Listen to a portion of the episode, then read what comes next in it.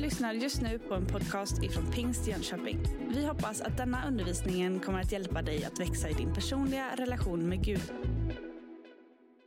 Jag har just kommit hem från Afrika. Eh, en del av mitt jobb är att eh, stödja våra systerkyrkor i Östafrika. Och så en av dagarna i Rwanda så åkte vi runt till olika kyrkor. De, det har kommit lite nya byggnormer i landet så att de håller på och bygger om en del kyrkor. Så att vi åkte till ett massa, massa kyrkor och massa kyrkbyggen. Det var rätt spännande. Så kom man dit mitt på dagen och så hör man hammarslag och svetslågor. Hur hör man en svetslåga förresten? Men man såg dem i alla fall. Och sen så hör man ju världens ljud av bön. Då är det lunchbön. I någon liten eh, utpost någonstans i kanten av Kigali. Och vi in där och sa, åh vad trevligt, kan du inte säga något? "Ja, vad menar du med det? Jag predikar för oss. Så vi åkte runt i fem olika kyrkor, jag predikade i tre av dem. På kvällen kom vi till Nyamata, några mil söder om Kigali. Eh, då var det inte lunchbön längre, då hade solen gått ner. Det var körövning. Eh, och de ville att vi skulle bryta körövningen och prata lite grann med varandra. Kolla här, nu ska ni få se lite av körövningen. Jag tror, det är min mobilkamera, så jag vet inte hur det funkar, men eh, jag hoppas att det finns något där.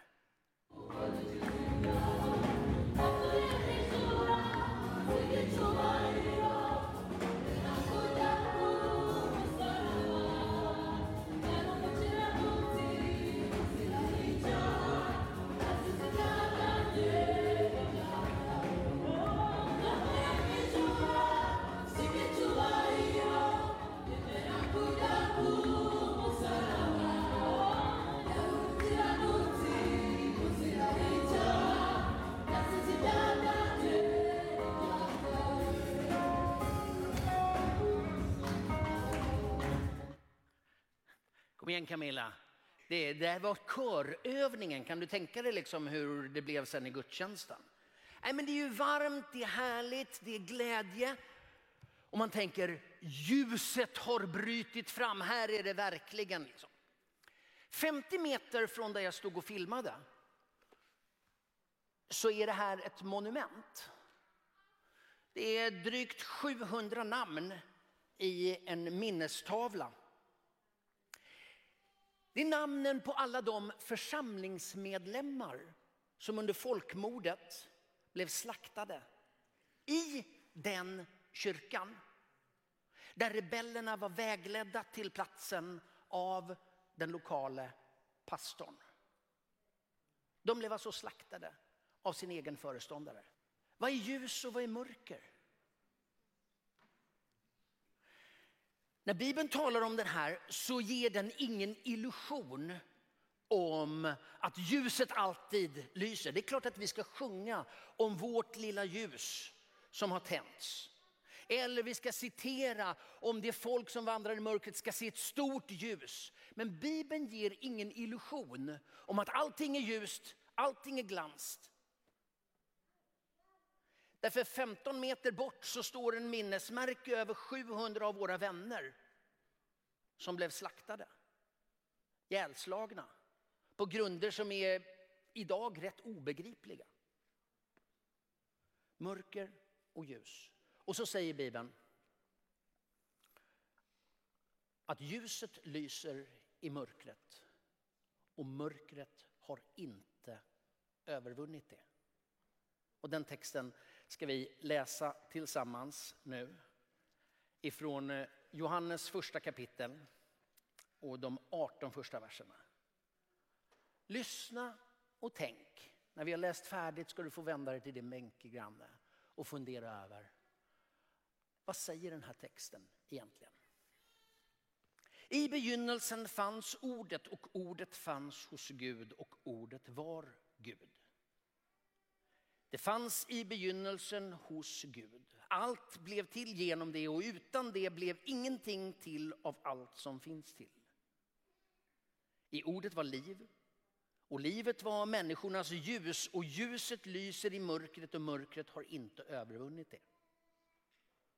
Det kom en man som var sänd av Gud, hans namn var Johannes. Han kom som ett vittne för att vittna om ljuset så att alla skulle komma till tro genom honom. Själv var han inte ljuset, men han skulle vittna om ljuset. Det sanna ljuset som ger alla människor ljus skulle komma in i världen.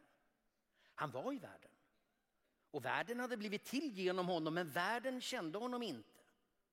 Han kom till sina egna och hans egna tog inte emot honom. Men åt alla dem som tog emot honom gav han rätten att bli Guds barn. Åt alla dem som tror på hans namn. Som har blivit födda, inte av blod, inte av kroppens vilja, inte av någon mans vilja, utan av Gud. Och ordet blev människa och bodde bland oss. Och vi såg hans härlighet. En härlighet som den enda sonen får av sin fader och han var fylld av nåd och sanning. Johannes vittnar och ropar. Det var om honom jag sa. Han som kommer efter mig går före mig, ty han fanns före mig. Av hans fullhet har vi alla fått del med nåd och åter nåd. Ty lagen gavs genom Mose, men nåden och sanningen har kommit genom Jesus Kristus. Ingen har någonsin sett Gud. Den enda sonen, själv Gud och alltid nära Fadern, har förklarat honom för oss. Gud, vi ber att ditt ord ska få lysa och tala, väcka längtan, tända hopp och vägleda oss. Amen. När vi var samlade till min smågrupp här i torsdags, så, eller min smågrupp, vår smågrupp, några av dem sitter där nere, Eh, så läste vi den här texten. Jag visste ju att jag skulle predika över den så jag liksom tog mig frimodighet att läsa texten och så frågade vad tänker ni? Äh, det är ju som en sammanfattning av hela Bibeln, är det en som säger. När han säger så här, äh, ju, vi får bli Guds barn, det handlar om frälsningen. Någon annan säger, ja, men vilket viktigt samspel det verkar vara mellan att höra ordet, att komma till tro för att då få del av frälsningen. Någon annan säger så här, det där med att komma till tro, vad betyder det egentligen? Jag vet inte vad ni pratade om, men det var några av de reflektioner som eh, vi hade i vår cellgrupp. Den här texten, första kapitlet i Johannes evangeliet. Det är som en inledning av hela Johannes evangeliet. Vet, när man skriver en inledning till en text så är det ju lite grann för att sätta grejerna på plats. Va? I en roman så kan det handla om att man, man målar ut persongalleriet så man får liksom, eller det skapar en tolkningsram för resten av det man ska läsa de kommande kapitlen kommer att liksom laborera inom ramen för den här inledningen. Det är så den här texten ska förstås. Och i Johannes evangeliet så, så är det hela tiden den här spänningen mellan ljus och mörker, liv och död, sanning och lögn. Johannes jobbar jättemycket med den här typen av ordpar. Så. Ibland som motsatser, ibland som komplement. Och så återkommer han i slutet av sin bok att det här handlar om en bok som är skriven för att ni ska tro och genom tron få liv. Återkommer han till i eh, kapitel 20. Jag vill säga några saker om den här texten. Eh, och jag kretsar kring tre fält. Det ena är eh, tron och Gud som grundläggande i hela tillvaron. Det andra kommer vara Gud som närvarande i tillvaron.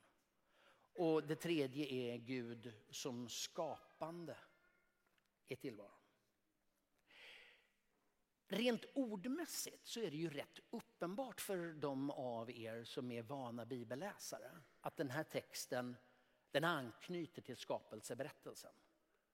Den första boken i Bibeln börjar med ordet begynnelsen. Därför heter den på många språk Genesis, början, begynnelsen.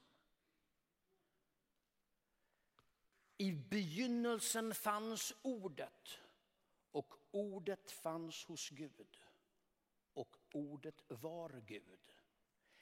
Vi skulle kunna stanna där och ägna resten av året, ja nu är det inte så mycket kvar så det är inte mycket att hänga i julgran, men eh, det finns så mycket djup i den här textraden.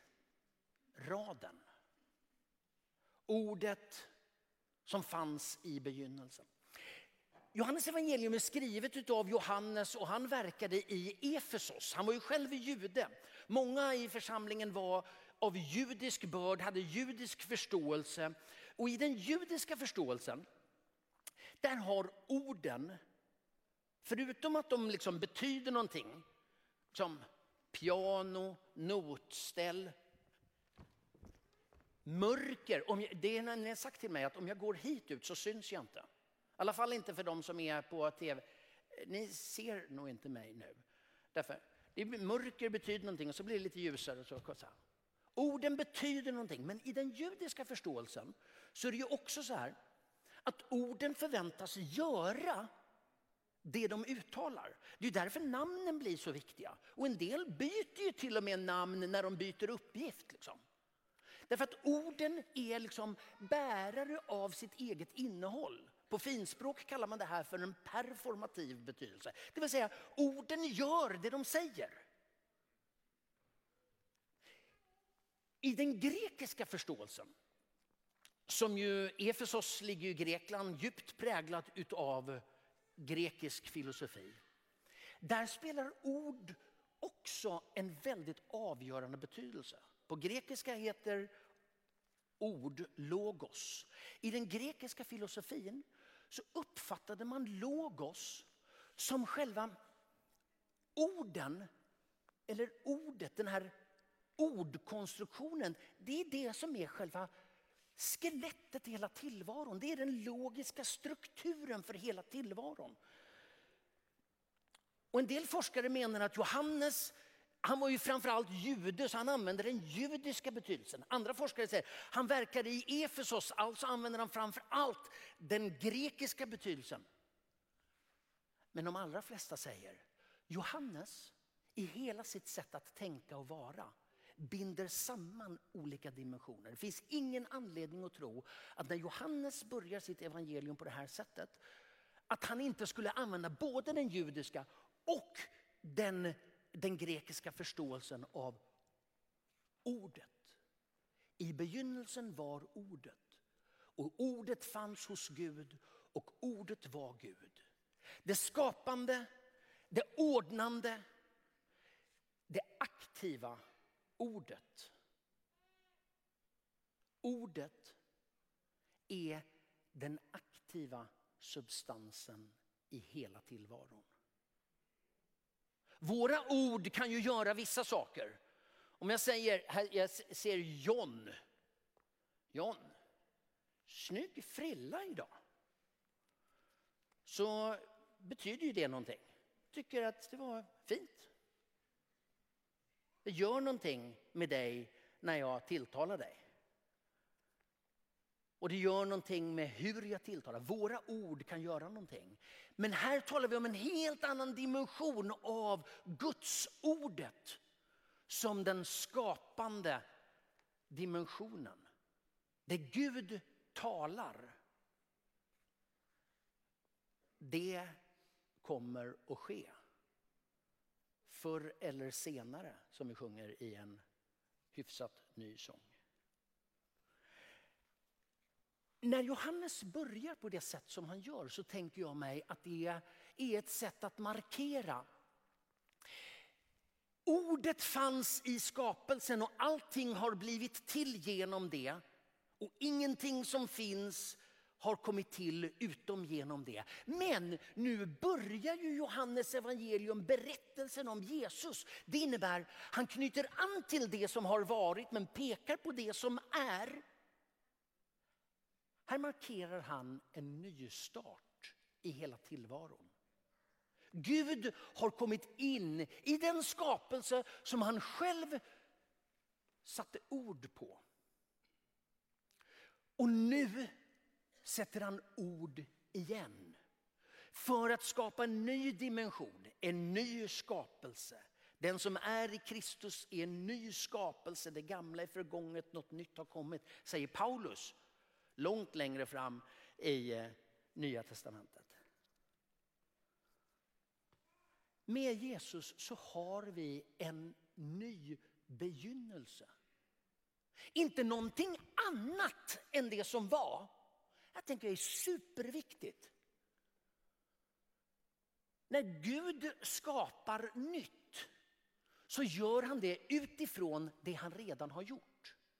Det är ju liksom inget, vi stryker inte ett streck över allt som har varit utan den nybörjan den har sin förankring i den ursprungliga början. Och jag tänker att med samma logik så kan vi tänka om framtiden. Hur kommer Gud att nyskapa en ny himmel och en ny jord? Genom att förinta allt som han en gång har gjort. Det är inte rimligt utifrån hur han agerat tidigare. Är du med? Gud är det skapande ordet som gång på gång nyskapar. Och här lyfts vi in rakt in i berättelsen. Där Gud nyskapar genom Jesus Kristus. En annan sån här dimension av de här första verserna i texten vi har läst är ju det här Alltså det börjar ju med ordet och man är lite osäker på vad är det här för någonting. Och för oss som har läst den här texten många gånger, för oss så blir det liksom automatiskt, ja men här är ju Jesus. För den som hör texten från början och aldrig har hört den förut, så är det inte självklart var vi ska hamna. Det gör vi ju först fram i vers 16, 17, 18. Men här i verserna 1, 2, 3, så vad är ordet för någonting? Det liksom finns före allting och allting har kommit till och i texten växer en bild av Jesus som den varande fram. Gud är hela tiden. Hans självklara tempusform är presens. För er som är någorlunda liksom inne i ordklasserna. Han är varande. Han är pågående. Jag är den som var, som är och som kommer. Det är hans, hans tillvaro, hans varande är så att säga hela tiden varande. Och eftersom vi i hela texten förstår att det är Jesus som är ordet. Ordet var i begynnelsen och ordet fanns hos Gud och ordet var Gud. Och så så förstår vi att det är Jesus. Jesus vet ju att det är på det sättet. Men det här skapar ju ett antal utmaningar i hans möte med omvärlden. Tänk till exempel på berättelsen i Johannes kapitel 8. Texten börjar med att han säger att jag är världens ljus och så börjar det liksom vecklas ut. Och det där kapitel 8 i Johannes evangeliet, det är ganska komplicerat om man ska vara eh, försiktig. Och Jesu åhörare vid den tiden, för dem blev ju det här oerhört magstarkt. Och så landar han in i liksom en reflektion över vem Abraham var och när Abraham var. Och så säger han så här. Jag är och jag var innan Abraham. Och då är ju diagnosen självskriven. Det är, han är ju sjuk i huvudet. Hela karn har ju schizofreni. Jag är och jag var innan Abraham. Vi vet vem Abraham var. Vi vet när Abraham levde. Vi ser när du finns här. Och du säger att du är innan Abraham. Det är helt logiskt utifrån vem texten säger att han är. Han är ordet genom vilket allt har kommit till. Det här blir för mycket för judarna så att de tar ju upp stenar och tänker döda honom och Jesus smiter iväg. Alltså att spränga den här typen av gränser för tillvaron. Vi är experter på att dela in liksom så här. Nu finns jag, sen finns jag inte. Den här scenen den är nu några veckor och sen tar vi bort den. Nu, och så strukturerar vi tillvaron liksom i, boxar in det så här. För Gud, som hela tillvarons grund, så behöver man vidga bilden. Gud som den som spränger våra gränser. Lyssna till eh, en eh, bibelvers från Paulus. Eh, I Kolosserbrevet skriver Paulus så här. Han är den osynlige Gudens avbild, den förstfödde i hela skapelsen. Ty i honom skapades allt i himlen och på jorden, synligt och osynligt, troner och herravälden, härskare och makter. Allt, skapat, allt är skapat genom honom och till honom. Han finns före allting och allting hålls samman i honom. Och han är huvudet för kroppen, för kyrkan. Han som är begynnelsen, förstfödd från de döda till att överallt vara den främste. Ty Gud beslöt att låta all fullhet bo i honom och genom hans blod på korset stifta fred och försona allt med sig genom honom och till honom. Allt på jorden och allt i himmelen. Det här är också en sån här text som man gärna skulle predika om i, mycket. Men jag tänker på en liten formulering. Tänk dig på den här. Det, det, finns, I det svenska språket så finns ju en ologiskhet. Lyssna på det här. Han finns före all tid. Han finns före, det är ju det är, det är inte, det är inte språkligt rätt, Markus. Det är fel. Och ändå så är det helt rätt. Han finns före alltid. När jag var yngre så sjöng vi ofta en, en, en sång. Den gick så här.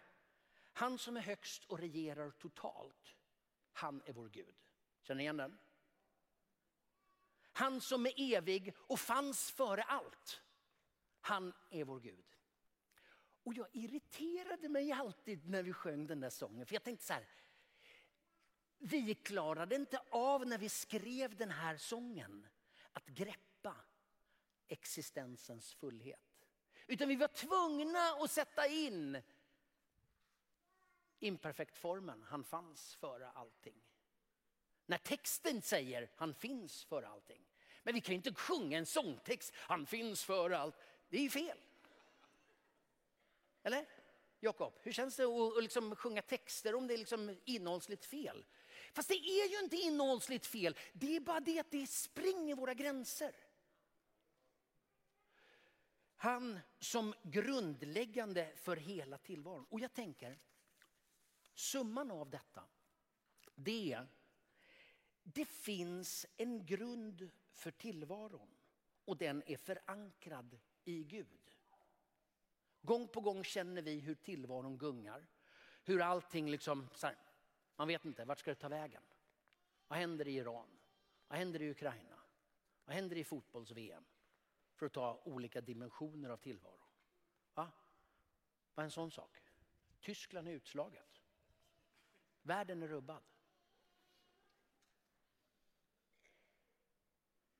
Det finns en grund i tillvaron som ligger där fast. Byggd på hans ord. Och där Hebreerbrevet säger, han bär upp allt genom kraften av sitt ord. Det är samma betydelse som vi möter i texten här. Han talar och allt blir till. Han fortsätter att låta grundstrukturen i tillvaron vara där. Och det gör hur trasig din tillvaro är. Hur många 700 av dina närmsta vänner som har blivit slaktade i din kyrka. Så finns det ändå en tillvaros grundval som inte vacklar. Livet kan vackla. Ljuset kan kännas långt borta. Men tillvarons grund, den ligger fast förankrad i vem Gud är. Inte hur vi tänker om Gud. Inte hur vi känner om Gud, utan i vem Gud är. Och Det tänker jag är oerhört viktigt att säga till varandra i en tid där nej, men det är mycket som känns osäkert. Ett par korta grejer till. Den kanske mest brytande versen här, det är den som talar om hur ordet blev människa, står det i den text jag läste. I en del översättningar står det kött. Man kan fundera över hur man ska översätta bibeltexter, det är alltid krångligt hur man ska göra. Det grekiska ordet är kött.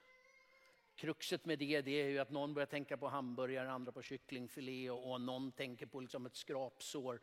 Eh, själva poängen här, det är ju att det blir materia, det blir materiellt. Och du, här måste vi stanna upp ett litet ögonblick. Kom ihåg vad vi sa om ordet, om judarna och grekerna. För judarna som just har hört att ordet fanns hos Gud och ordet var Gud. Så är det en helt orimlig tanke att detta ord blir människa. Det är inte bara orimligt, det är direkt hädiskt. Gud är skild från allt annat. Samma sak för grekerna. Det var ju egentligen mänsklighetens största straff. Att hon blev fångad i en kropp, den kraken. Hon var ju tänkt att vara en fri ande liksom, som svävar. Och nu blir hon låst i en kropp. Kolla liksom. Jag kan ju inte, jag, men fattar du? Det här är så oerhört revolutionerande för dem som läser den här texten, både judarna och grekerna. Och jag tänker det där måste vi få tag på. I vår tillvaro så finns det en enda viktig gräns. Jag vet att vi är bra på att sätta upp gränser. Vi kan sätta upp gränser för vår församling, vi kan sätta upp gränser för, för, för vår stad, bor du i Huskvarna eller Jönköping. Och jag har aldrig riktigt fattat var den här gränsen går. Liksom. Men det, vi gillar gränser. Så. Ska man slåss över gränser? Ska man inta ett territorium och säga nu är det här mitt? I den verkliga världen finns det en enda egentlig gräns. Och det är gränsen mellan skaparen och det skapade. Det är den enda riktigt viktiga gränsen. Allt annat är konstruerat. Men den här den är riktigt viktig. Och för judarna så drogs den gränsen vid skaparen, fadern. Och grekerna där är lite rörigare så vi går inte in på det. Och så säger Jesus, ordet var Gud och ordet blev människa. Och på en gång så blir det oerhört rörigt i allas huvuden. Och oerhört hädiskt för alla rättläriga. Men det jag tänker är viktigt med det här, det är var du än finns, var du än rör dig, vart du än faller, så kommer du aldrig falla någon annanstans än i Guds hand. För han bär upp allt i kraften av hans ord. Sen fanns, kan det finnas bra ställen att falla, det kan finnas dåliga ställen att falla. Men det finns ingenstans där du kan falla utanför Guds hand. Därför att han har skapat allt. Och ingenting finns som inte han har skapat. Det läser vi i texten. Och det innebär, vi ska förstås vara noggranna med att vara inom de rimliga gränser som vi ska befinna oss i. Och du och jag kommer ständigt att hamna i situationer där vi överträder de gränserna. På ett eller annat sätt. Vi kommer falla i olika, olika avseenden. Men vi kommer aldrig att falla utanför Guds hand. Därför att då upphör existensen. Är du med? Och det där, det där skapar ett, en förståelse för vad vi är som Guds folk, som församling och hur tillvaron är konstituerad. Och därför blir det så helt revolutionerande detta att Jesus kom till oss. Att Gud blev människa, att han blev materiell, att han sprängde den här gränsen. Som är den enda egentliga gränsen, som är oöverstiglig för någon förutom för Gud. Och så har Gud öppnat den vägen och så talar eller Filipperbrevet om hur han kom, blev människa för att vi skulle kunna föras tillbaka till honom. Eller andra Petrusbrevet som talar om att vi genom hans löften ska bli delaktiga av gudomlig natur. Smaka på den. Att vi genom hans löften blir delaktiga av gudomlig natur. Så därför så är just detta med förkroppsligandet av tron så oerhört viktigt. Det är det som spränger gränserna. Det är det som skapar hela storheten i evangeliet. Evangeliet är inte en idé om Gud.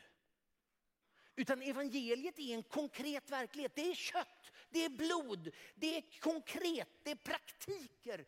Det är, och därför så är det viktigt vad du och jag gör, vart du och jag går, vad du och jag finns. Det konkreta. Och ibland har vi ju skapat en bild av att det egentligt andliga, det är liksom det som är borta. Nej, det är inte så. Gud har placerat sig mitt i en värld av konkreta handlingar och fysisk verklighet. Där han tänker att det är där som det stora gudomliga ska få ta plats. Eh, ni märker ju själv, jag kommer ju i självsvängning. Det, det blir ju liksom jag, det är ju hur jobbigt som helst det här för mig. Eh, men jag går vidare.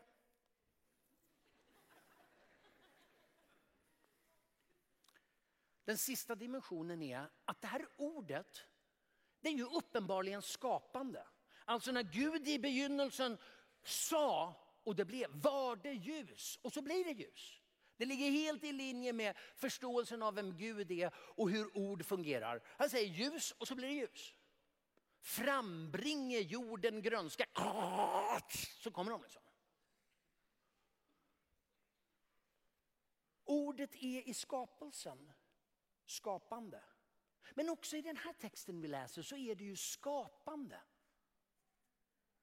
Vad är det vi läser? Men åt alla dem som tog emot honom gav han rätten att bli Guds barn. Åt alla dem som tror på hans namn.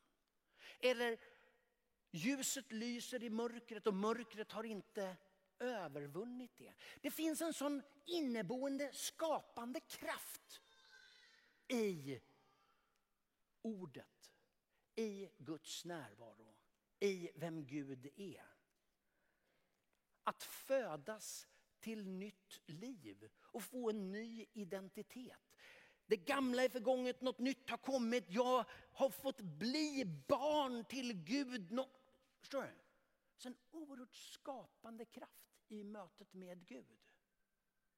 Det är inte säkert att omständigheterna förändras. Men tillvarons grund, den bryter igenom så att din identitet förändras. Ljuset lyser i mörkret. Det är möjligt att det fortsätter att vara mörkt. Du ska inte inbilla dig att mina nyvunna vänner i Nyamata i södra Rwanda, att för dem är livet glass och tårta för nu sjunger vi sånger och liksom körledaren dansar. 30 år, det är inte så hemskt långt. När en dryg miljon, kanske till och med upp till två miljoner människor blev slaktade. Och i det här fallet i sin egen kyrka. De såren, de kommer sitta kvar i generationer. Och jag vet inte vad du har med dig. Men jag är helt övertygad om att runt dig så finns det mörker som kommer fortsätta att vara mörkt. Och lyssna nu noga. I dig finns mörker som kommer fortsätta att vara mörkt. Som du får fortsätta att brottas med. Men just därför blir det så viktigt det texten säger. Ljuset lyser i mörkret. och mörkret har inte övervunnit det. Texten säger inte ljuset tändes och sen fanns det inget mörker. Nej. Ljuset tändes och det ljuset lyser i mörkret. I ditt mörker, i tillvarons mörker och mörkret har inte övervunnit det. En dag kommer mörkret att försvinna. Vi läser i Uppenbarelseboken, det 21 kapitlet, om det nya Jerusalem. Då står det så här, ingen sol eller måne behövs. För Guds härlighet ska vara deras ljus och lammet ska vara deras lampa. Man tänk så här, man har ju sett konstiga lampor. Det är så här. De här är superklassiska frikyrkolampor. Va? Men här kommer lammlampan. Ja. Det är en bild av när ljuset slutligt har segrat. Men nu så lever vi i en värld av mörker. Men ljuset lyser i mörkret och mörkret har inte övervunnit det. Och kära vänner, allt det här skulle jag ju, jag inser nu att det har ju gått. Jag lägger undan den där och så bara konstaterar vi. Det finns så mycket att leva i. Att bäras av. Och liksom se gestaltat i den kristna tron. Det är inte liksom bara, jag går väl till kyrkan på söndagen. Det är trots allt adventstid. Här finns sanningar som man kan leva och dö på. Här finns sanningar som bär genom allt. Här finns sanningar som är hela tillvarons och därmed också ditt grundläggande tillstånd.